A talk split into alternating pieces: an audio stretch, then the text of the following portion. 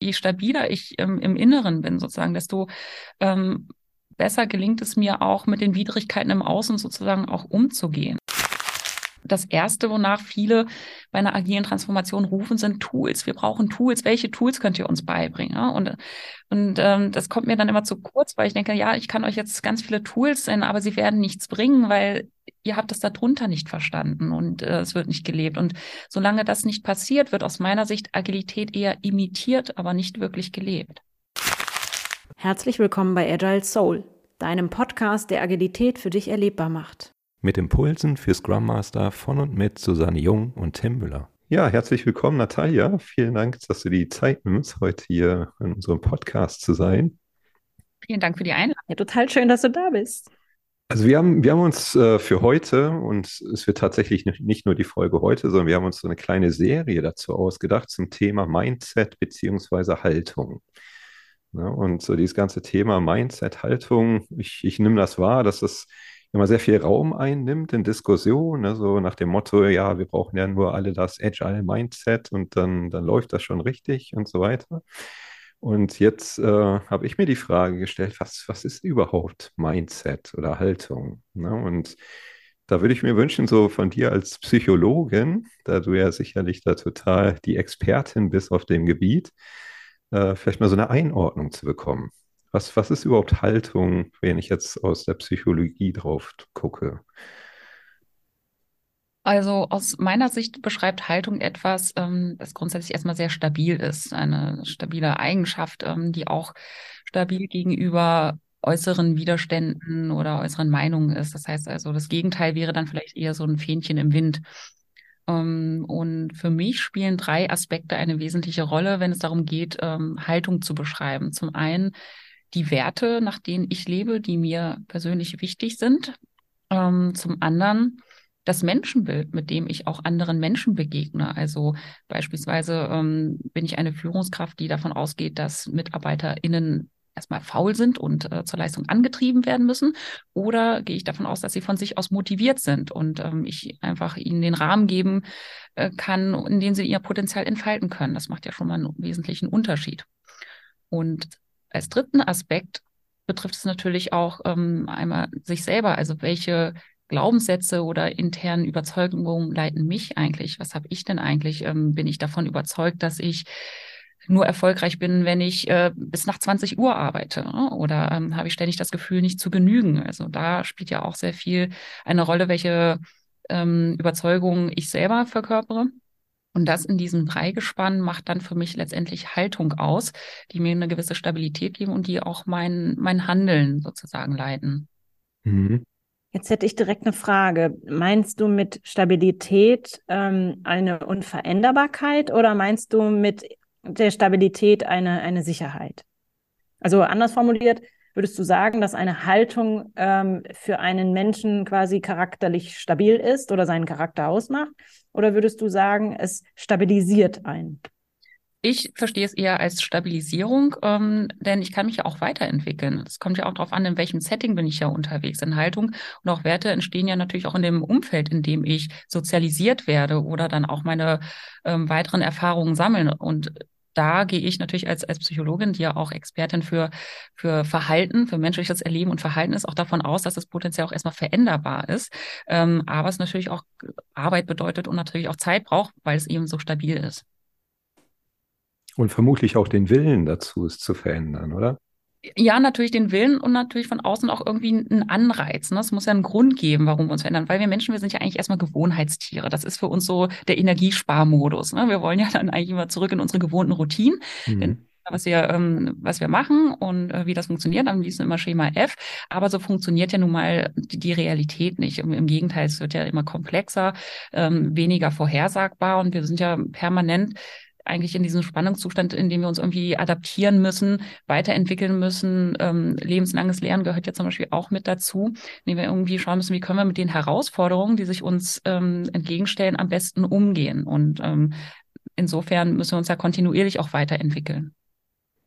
Das passt ja auch total gut zum, zum agilen Ansatz. Ne? Also dieses Iterative und immer wieder gucken, sind meine Annahmen, die ich getroffen habe, passen die? Nur so ein Realitätscheck und so, um sich schnellstmöglich auch anpassen zu können mit dem, was wir entwickeln. Also nicht nur wir als Mensch, sondern auch quasi vom, von der Produktentwicklung her ist ja auch ähnlicher Ansatz zu gucken, die äußeren Rahmenbedingungen, wie sind die und sind meine Hypothesen, die ich so am Anfang aufgestellt habe, sind die eigentlich korrekt gewesen oder nicht? Absolut. Und, und dazu gehört es natürlich auch ein gewisses Maß an Unsicherheit natürlich auch auszuhalten. Ne? Also gerade wenn wir so im agilen Projektmanagement unterwegs sind, ähm, ist es ja ist ja der wesentliche Unterschied zum, zum klassischen darin, dass auch die, die Planungs- und Entwicklungszyklen sehr viel kürzer sind und wir eben nicht vorhersagen können, was in, in, in 18 Monaten sein wird ne? oder wie da die Spezifikationen aussehen. Das ist ja gar nicht Sinn und Zweck der Sache. Ähm, und das auszuhalten und nicht diesen, diesen perfekten Plan zu haben, das ist halt eben auch eine Kompetenz. Mhm. Und wenn ich, wenn du jetzt sagst, Unsicherheit aushalten, wenn ich jetzt aus der Haltung nochmal drauf gucke, ist das ja vielleicht auch erstmal so eine Unsicherheit. Ne? Wenn ich so das Gefühl habe, es gibt jetzt irgendwie äußere Bedingungen, die, die es von mir abverlangen, dass ich mich in meiner Haltung vielleicht auch verändere, bringt das, bringt das ja vermutlich auch Unsicherheit erstmal für mich mit, oder? Ja, sicherlich. Also ähm, wenn ich dann erstmal aus meiner Komfortzone sozusagen raus muss und ähm, mich erstmal auch auf neue Erfahrungen einlassen muss und schauen muss, ähm, wie, wie gehe ich damit um und vor allen Dingen, wie nehme ich auch alle anderen im Team da mit, ähm, dann löst das natürlich auch erstmal Unbehagen aus, gar keine Frage. Und deswegen hilft es ja umso mehr, je, je stabiler ich ähm, im Inneren bin, sozusagen, desto ähm, besser gelingt es mir auch mit den Widrigkeiten im Außen sozusagen auch umzugehen. Ne? Ähm, denn wenn wir beispielsweise als Unternehmen eine Vision formuliert haben, ein Leitbild, das uns leitet und wir vielleicht auch formuliert haben, welche Werte leiten uns denn in unserem täglichen Handeln, dann fällt es mir viel leichter, auf diese Veränderung zu reagieren, weil ich immer ganz genau weiß, was sozusagen stabil sein muss und wo ich aber ähm, ja an welchen Stellschrauben ich trotzdem noch drehen kann, um darauf reagieren zu können, angemessen reagieren zu können. Mhm. Das heißt, Werte ist etwas für dich, was äh, stabil wäre? Habe ich das richtig verstanden? Ich würde schon sagen, es ist relativ stabil. Also es ähm, hat ja auch einen Grund, warum der Scrum Guide beispielsweise auch ähm, Werte formuliert hat. Die sind ja auch stabil. Ne? Das sind mhm. die fünf Werte, die dort beschrieben sind. Ähm, und auch die verändern sich ja nicht. Also jetzt in den letzten Revisionen des Scrum Guides sind auch nicht stabil geblieben. Denn, denn Werte sind ja so etwas, was ähm, das kann man sehr, sehr schwer ändern, weil das einfach, wir sind damit aufgewachsen, wir haben ein gewisses Wertesystem ähm, mitbekommen, uns darin so sozialisiert. Und sicherlich kann man vielleicht noch das ein oder andere vielleicht hinzunehmen, wenn man zum Beispiel ähm, sich vielleicht auch mal in anderen Kulturen bewegt hat und dann dadurch wahnsinnig inspiriert ist und sagt, das ist ein, so ein toller Wert, so eine tolle Haltung, das möchte ich auch gerne übernehmen. Und dann muss man natürlich schauen, passt das auch in den Kontext, in dem ich mich gerade bewege? Ne? Kann ich das überhaupt entfalten? Ähm, und je nachdem, würde ich schon sagen, es ist vom Grund her erstmal stabil, aber natürlich mit einem gewissen ähm, ja, Grad an Anpassungsfähigkeit, je nach Kontext eben. Mhm. Ich finde das auch total spannend, was du gerade gesagt hast, dass die, die Werte so stabil sind. Und ähm, wenn ich mich daran erinnere, mal Werte quasi diskutiert zu haben, also die agilen Werte, dann waren das die heißesten Diskussionen, die es, glaube ich, immer gab. Und ähm, gleichzeitig fand ich das total toll, dass auch so eine Gruppe hinterher die Werte für sich gemeinsam definieren kann. Mhm.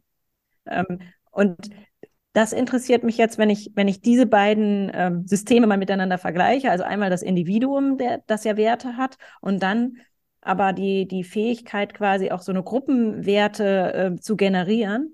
Ähm, bin ich total gespannt, wie, wie du das jetzt als Psychologin einordnest. Weil ich muss ja teilweise Kompromisse eingehen. Vielleicht. Ja, das kann durchaus sein, dass man da Kompromisse eingehen muss. Und dann muss man natürlich fragen, bis zu welchem Grad bin ich denn bereit, diese Kompromisse einzugehen. Also ähm, da kommen wir ja dann auch eher schnell in das Thema, wie, wie integer bin ich dann halt eben auch. Ne? Und ähm, das kann natürlich einem auch viel abverlangen, aber umso wichtiger finde ich es, dass man genau darüber auch eben spricht und ähm, man sowohl nach außen hin ähm, als Unternehmen oder als Organisation oder als Team repräsentiert, wofür stehen wir eigentlich, wie arbeiten wir eigentlich, damit sich auch jemand von außen ähm, ein Bild davon machen kann und abgleichen kann, passt das denn eigentlich zu mir und die Art und Weise, wie ich arbeiten möchte?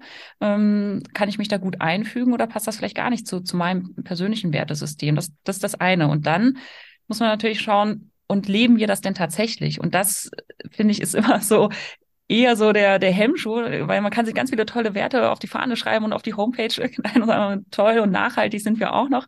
Ähm, aber wie sieht das ganz konkret aus? Also was machen wir konkret, um das zu erfüllen? Und das, finde ich, ist die eigentliche Herausforderung für Teams. Mhm. Das ist dann dieses Aushandeln auch, wie wollen wir die Werte gemeinsam leben. Ne? Also genau. wenn, ich, wenn ich jetzt so die fünf Werte, die du gerade angesprochen hast, aus dem Scrum Guide, also Off-Night Focus und so weiter, die, das sind ja erstmal nur Worthülsen. Ne?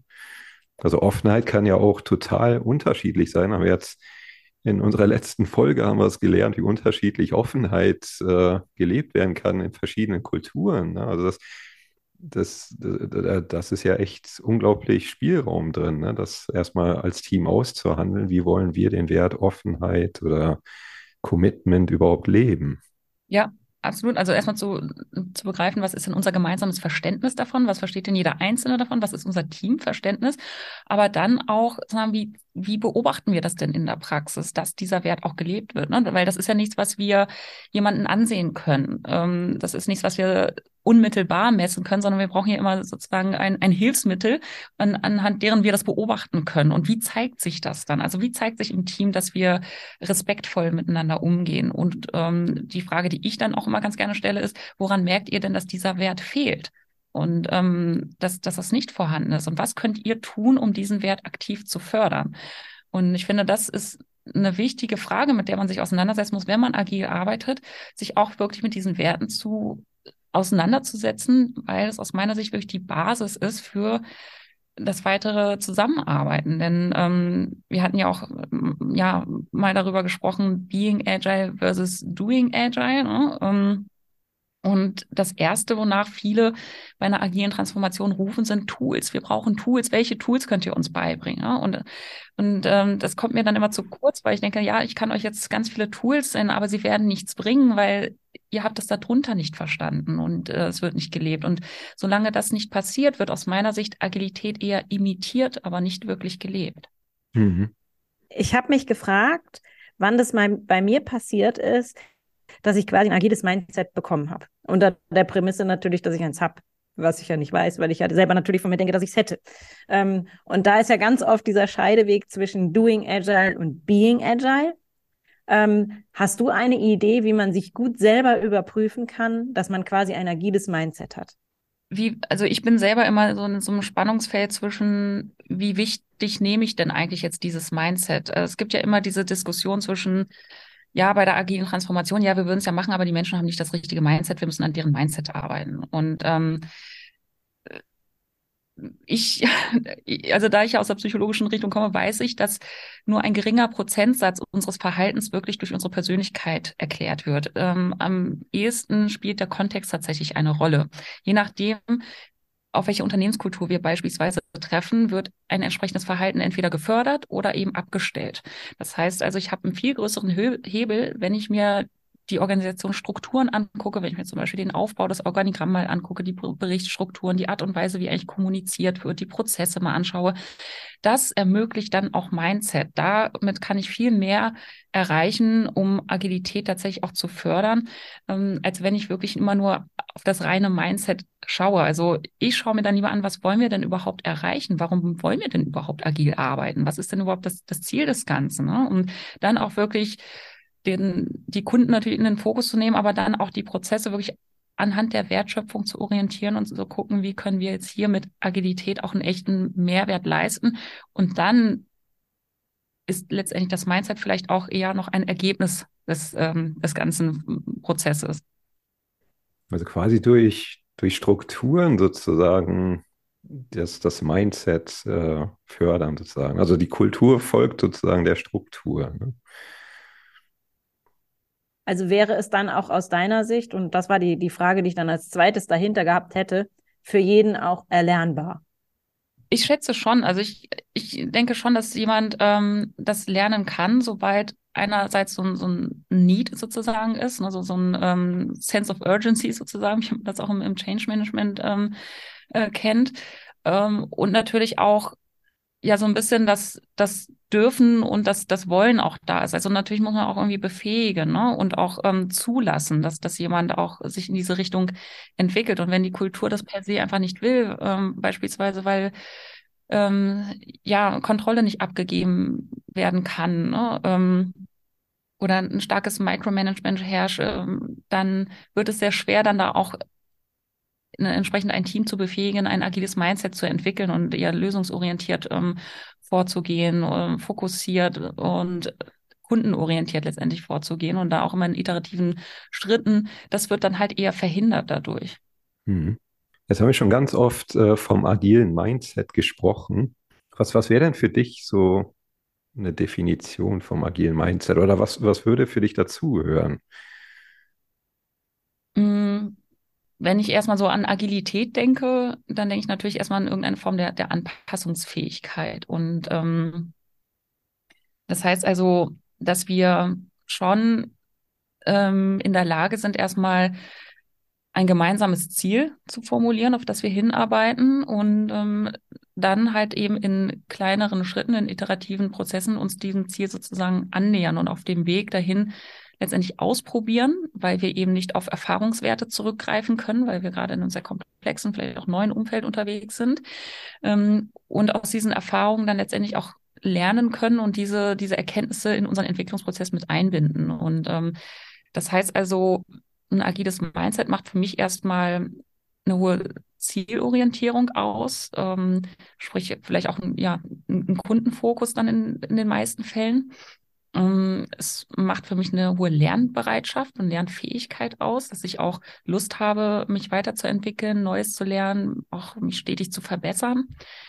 Und ähm, ja, Fehler tatsächlich auch als, als Lernchancen zu sehen, zu begreifen und wirklich immer ein aufrichtiges Interesse daran habe, äh, den, wenn Fehler passieren, den Fehler im Prozess zu suchen und nicht in den Menschen selber ne? und äh, nicht so in, in Schuldzuweisungen zu enden, sondern wirklich sie zu befähigen, daraus zu lernen, die Prozesse weiter zu verbessern und letztendlich da auch flexibel bleibe. Also ich also nicht ähm, etwas nicht eines Prozesses wegen tue, sondern weil wir damit einen bestimmten Zweck verfolgen. Ähm, was ich immer ganz gerne so mitgebe, wenn wir so über agile Tools sprechen, ist ähm, mein Lieblingstool GMV, der gesunde Menschenverstand. Denn der kommt meistens abhanden. Man hat manchmal das Gefühl, man kommt irgendwie in eine Organisation rein und dann sind, irgendwie wird er abgestellt und wir ähm, sind irgendwie in einem Tunnelblick unterwegs und machen etwas äh, des Prozesses wegen oder weil wir es schon immer so gemacht haben und hinterfragen gar nicht mehr, warum wir das eigentlich tun. Mhm. Ja, das finde ich, finde ich auch total wichtig, immer das, das zu hinterfragen, warum. Und ich frage auch gerne, wofür. Ne? Also warum führt ja immer so ein bisschen in die Rechtfertigungshaltung. Also dieses, äh, dass ich mich erklären muss, warum ich was so mache, wie ich es mache. Und äh, ich finde auch dieses, dieses Wofür-Fragen, also was nach vorne gerichtet ist, ja, um den, den Sinn da, dahinter zu, zu finden. Also wofür ist es überhaupt gut, dass wir es so machen, wie wir es gerade machen? Ja. Das soll erreicht werden, ja. Ja, finde ich total super, ja. Hm. Das haben wir eben schon gehört, äh, so von, von außen, vom Kontext ist ganz viel, was, was ähm, quasi dazu einlädt oder vielleicht auch einen Druck ausübt, sich zu verändern, wenn es jetzt irgendwie Umweltbedingungen, Marktbedingungen und so weiter sind. Gibt es denn auch irgendwie eine intrinsische Motivation? Also wann, wann würdest du sagen, so, wann, wann gibt es oder ist es immer extrinsisch? Also ist es immer von außen gesteuert, dass ich mich verändere, also jetzt aus psychologischer Sicht? Oder gibt es auch Situationen oder Umfelder oder wie auch immer, wo ich als Mensch von mir aus intrinsisch sagen würde, da möchte ich gerne hin. Also eigentlich ist es ja so eigentlich immer irgendwo, entweder will ich von irgendwas weg oder zu irgendwas hin, so ungefähr. Ne? Also es gibt ja nur die zwei Richtungen. Ja, genau. Äh, es gibt äh, genau diese beiden Richtungen. Ich kann mich entweder verändern, weil ich zu etwas Besserem hin möchte oder ähm, von etwas ganz Schlechtem weg möchte. Und ähm, da hast du schon erwähnt, es gibt einmal, wenn wir von der Motivation sprechen, so die, die intrinsische Motivation, die von, von sich aus heraus besteht, die gar keine Belohnung oder Anreize von außen braucht, sondern ich, ich schöpfe einfach Kraft aus der Tätigkeit an sich. Ähm, und dagegen gibt es eben die extrinsische Motivation, die auf äußere Anreizsysteme ähm, beruhen, beispielsweise ein Bonussystem oder ne, Gehalt an sich ähm, oder manchmal kann auch Zeitdruck ein Motivator sein. Ne? Einige haben so lange Motivationsproblem, bis sie ein Zeitproblem haben. Ähm, und insofern gibt es da verschiedene Faktoren, die eine Rolle spielen. Und das Entscheidende dabei ist, dass sobald diese extrinsischen Anreize wegfallen, in der Regel auch das Verhalten eingestellt wird. Das heißt also, es ist nicht so wirklich nachhaltig. Ich tue das nicht aus, aus eigener Überzeugung heraus oder nicht, weil die Tätigkeit an sich mir ähm, ja ganz viel Erfüllung bietet. Insofern mhm. sollten wir schon immer gucken, dass wir eher so auf der intrinsischen Seite unterwegs sind. Und da muss man sich natürlich die Frage stellen, was motiviert mich denn eigentlich? Ja? Und das ähm, erfordert natürlich auch einerseits so die eigene Selbstreflexionsfähigkeit, ähm, aber natürlich auch dass man sich die Zeit mal ganz bewusst dafür nimmt, sich damit auseinanderzusetzen. Was treibt mich denn eigentlich an? Und ähm, es gibt in der Psychologie die sogenannte ähm, ja, Selbstbestimmungstheorie von DC und Ryan. Die hat ähm, gesagt, es gibt eigentlich so drei Grundmotivatoren. Einmal das Gefühl der Autonomie, dass ich also Dinge auch ähm, freiwillig tue und ähm, frei bin in der Entscheidung dahin. Ähm, das zweite ist ähm, die, die Kompetenz. Ich möchte also auch die Kompetenzen, die ich habe, irgendwo einbringen können.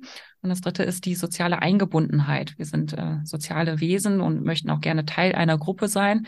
Und diese drei Grundmotivatoren, ähm, die sind bei jedem natürlich auch unterschiedlich ausgeprägt. Ähm, die leiten dann eigentlich auch so, so unser Handeln. Und ähm, das, da muss man halt gucken, dass wir ein Arbeitsumfeld finden, in dem das auch so im Einklang miteinander steht. Mhm. Ah, das hast du eine schöne Vorlage gerade reingebracht, weil die, die Frage habe ich am Anfang total vergessen. Ich frage mich unsere Gäste immer ganz gerne, wofür stehst du denn morgens auf? ähm, ich stehe dafür auf, bei Menschen einen Aha-Moment zu kreieren. Also ich ähm, finde es immer total schön, mit Menschen zu arbeiten, die Lust auf ein Thema haben, mehr etwas zu einem Thema machen wollen, sich weiterentwickeln wollen und sie dann ja ihnen einmal den Raum zu geben, aber auch ähm, die Methoden an die Hand zu geben, sie darin zu begleiten. Und wenn dann so ein Aha-Moment da ist, wenn man so merkt, ah, jetzt ist der Groschen gefallen, das ähm, finde ich immer ein total schönen Moment. Mhm. Schade jetzt, dass wir wieder kein YouTube-Video sind, weil du strahlst gerade über beide Backen. es ist ganz lustig. Man sieht tatsächlich bei unseren Interviewpartnern immer, wo sie für sie wirklich, wo das Herz für schlägt. Das war es gerade bei dir, Natalia. Danke. Sehr schön, das freut mich. Kann ja. ich total, kann ich total anschließen, Natalia. Ähm, als du Desi und Ryan gesagt hast, die, die, diese Motivatoren, ähm, die fand, also das war für mich tatsächlich ein Gamechanger, ähm, als ich diese drei Faktoren hatte und mich mal selber überprüft habe. Was passiert denn bei mir, wenn eines fehlt? Oder ähm, was, wie, wie reagiere ich dann? Und, und gleichzeitig finde ich das total toll und da resoniert das total bei mir. Da sieht man glaube ich, bei mir das Strahlen, wenn man merkt, dass Leute genau das leben können und in diesem, in diesem Dreiklang quasi so kreativ oder irgendwas schaffen können und das dann am besten noch als verbundenes Team, dann ist, ich glaube, da gibt es fast nichts Schöneres. Ja, das ist der Jackpot. Und, und, und ich finde es immer so ähm, bezeichnend, dass oftmals Führungskräfte auf mich zukommen und sagen, ja, wie kann ich denn meine Mitarbeiter motivieren? Und es gibt ja ganz viele Fachbücher zur Mitarbeitermotivation und alles mögliche an Tools. Und meine Antwort darauf lautet eigentlich immer, gar nicht. Eure Mitarbeiter sind eigentlich von sich aus motiviert. Aber was in der Praxis häufig passiert, ist, dass ihr sie demotiviert oder sogar frustriert. Ne? Stellt das ab und ähm, dann entsteht auch wieder diese intrinsische Motivation. Mhm. Ich sage immer ganz gerne, so die Steine aus dem Weg räumen, ne? sodass dass der Weg frei ist und gegangen werden kann oder auch gelaufen werden kann, je nachdem. Ja, und äh, also quasi gucken, was, was, wie du gerade sagst, was frustriert, was demotiviert und die Dinge abstellen, sodass die intrinsische Motivation einfach freien Weg hat. Ja, genau. So, jetzt hatten wir einen kleinen Ausflug in die Motivationspsychologie. Mhm. Wie, wie würdest du denn die Rolle des, des Agile Coaches in diesem in diesem, äh, in dieser Ecke, wenn wir jetzt gerade so in der Motivationsecke unterwegs sind. Na, wie würdest du die Rolle des Agile Coaches da beschreiben? Was, was kann der tun? Ähm, also wir hatten gerade schon über die Führungskraft gesprochen. Also die Führungskraft kann gucken, dass sie irgendwie den Weg freiräumt, dass sie Dinge, die demotivieren, aus dem Weg räumt, sodass äh, das Team den, den Weg nach vorne gehen kann und nicht demotiviert wird. Welche Rolle hat der Agile Coach in, in dem Ganzen. Die Antwort auf meine Frage und noch viele weitere spannende Impulse zum Thema Mindset bekommst du in der nächsten Folge. Teil 2 mit Natalia Krüger. Wir freuen uns auf dich.